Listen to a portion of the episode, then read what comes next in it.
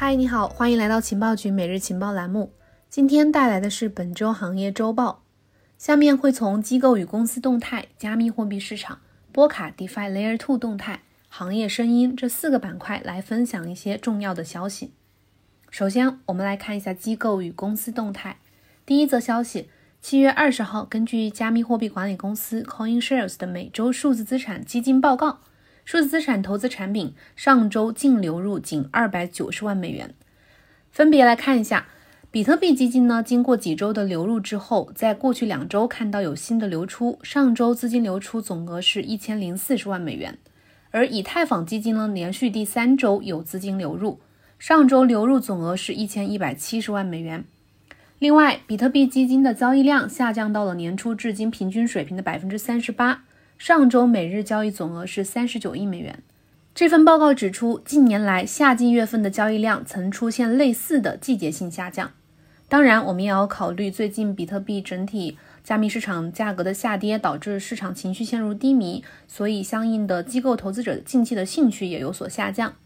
第二个数据是机构增持方面的一些消息。根据罗斯柴尔德家族旗下罗斯柴尔德投资公司向美国 SEC 提交的文件。截至二零二一年六月三十日，该公司持有的灰度比特币信托份额从今年第一季度的三万八千三百四十六股增加了二点六倍，现在是十四万一千四百零四股，价值超四百二十一万美元。持有的灰度以太坊信托份额呢，从二十六万五千三百零二股增加约百分之五，现在是二十七万九千一百一十九股，价值超过六百二十四万美元。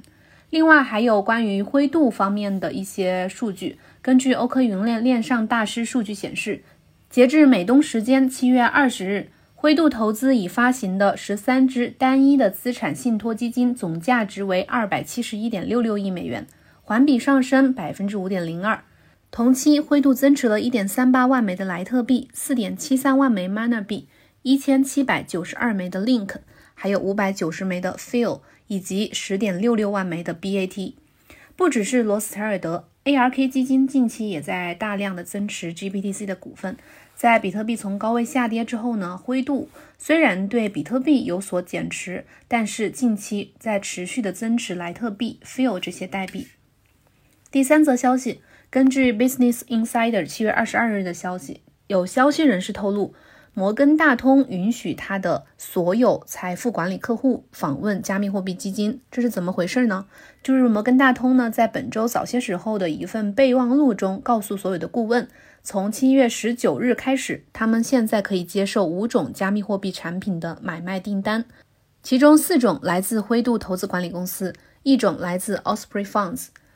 根据一位知情人士透露，这个举措适用于所有寻求投资建议的摩根大通客户。包括他们银行使用无佣金大通交易应用程序的自营客户，还有资产由摩根大通顾问旗下金融顾问管理的大众富裕客户，以及该私人银行服务的超富裕客户。根据消息人士透露，摩根大通批准的基金包括灰度的比特币信托、BCH 信托、以太坊信托和以太经典信托，以及 Osprey Funds 的比特币信托。我们都知道，摩根大通呢是美国大型的投资银行。它的客户呢，也大多数都是一些机构客户或者是高净值人群。那这一次摩根大通接受客户加密货币产品的买卖订单，将为这些机构和个人投资者进入到加密市场提供一个更受欢迎的途径。第二个板块来讲一下加密货币市场。首先，第一个数据。根据 CNBC 的消息，七月二十二日，根据分析公司 CB Insights 的数据，第二季度区块链初创企业融资额达到了四十三点八亿美元，比上一季度增长了百分之五十以上，比去年同期增长了近九倍。根据之前的数据，加密公司今年第一季度融资额是差不多二十六亿美元，超过二零二零年的全年的总额。那么我们从这个项目融资情况呢，可以看出，它代表的是投资机构对区块链行业是否看好的一个情况。如果仅从目前第二季度的这个融资数额来看的话，似乎最近的市场下跌并没有对这个项目投资欲望和热情有较大的冲击。第二则数据，七月二十日，Glassnode 发布周报数据显示。百分之十点五的比特币流通供应量在三万一千美元到三万四千三百美元之间交易，这是从一万一千美元价格以来的最高水平。虽然这表明当前水平的交易量处于健康水平，但是重要的是要注意，如果比特币价格跌破，下一个重要支撑位是两万六千五百美元、两万三千三百美元和一万八千八百美元。五月份的全市场回调导致机构投资者的兴趣大幅下降。GPTC 的净流出量是九十点七六枚比特币，这是从五月中旬以来最大的流出量。尽管机构活动已经减弱，但是比特币向交易所的这个链上存款已经超过了两万八千七百枚比特币，这是一个半月以来最大的一次流入，发生在七月十六日。另外，Glassnode 还指出，过去两周有一千七百八十枚比特币净流入了 OTC。这和从去年十一月以来出现的流出结构性趋势是背道而驰的。那我们从上面这个流入交易所和流入场外交易的这些比特币数量变多这个情况，这个数据来看的话，这可能意味着最近的比特币的一个卖出的信号。第三个消息是一则报告，根据 Crypto Compare 的一份新报告，强调了数字资产投资领域交易活动的下降以及资产管理总规模的下降。随着比特币的价格跌破三万美元，人们对加密货币投资产品的兴趣在七月份继续下降。报告数据显示，从六月以来，交易所和场外交易数字资产投资产品的资产管理总规模下降了百分之十四，其中灰度产品占绝大部分。另外，该报告还发现，加密投资产品的交易活动继续放缓。七月迄今的每日总交易量是三点一九亿美元，和六月的水平相比，下降了百分之三十五。那么这也是市场低迷的一个重要但是且正常的表现。目前的这个波动比较大，或许很多投资者更多的还是在选择观望。但是随着行情调整，投资兴趣是可能随时会有所回温的。好，我们下面第三个板块来看一下波卡、DeFi 和 Layer Two 方面的一些消息。首先，第一个是和 Layer Two 相关的消息。七月十九日，零知识证明研发机构 Starkware 发文宣布推出 zk Rollup。扩容方案 Starknet Alpha 一版本，该版本更新包括实现了 Layer One、Layer Two 交互功能，实现了 Layer One 链上数据可用性，可以通过 Layer One 数据构建 Starknet 的状态等等。另外，Starknet 还发布了 Starknet 操作系统的代码，包括合约部署、交易执行等等这些细节。可喜可贺 zero up 的扩容方案的主力军 Starknet 终于再次取得了进展。毕竟，基于 zk Rollup 的扩容方案才是以太坊主网的首选。不过，Starknet 目前推出的 Alpha One 版本，距离真正的应用还有很长的路要走，我们还需要去观察它的进展。第二则消息是和 Polygon 有关的。七月二十日，以太坊扩展方案 Polygon 推出了新工作室 Polygon Studios，推进其区块链游戏和 NFT 工作。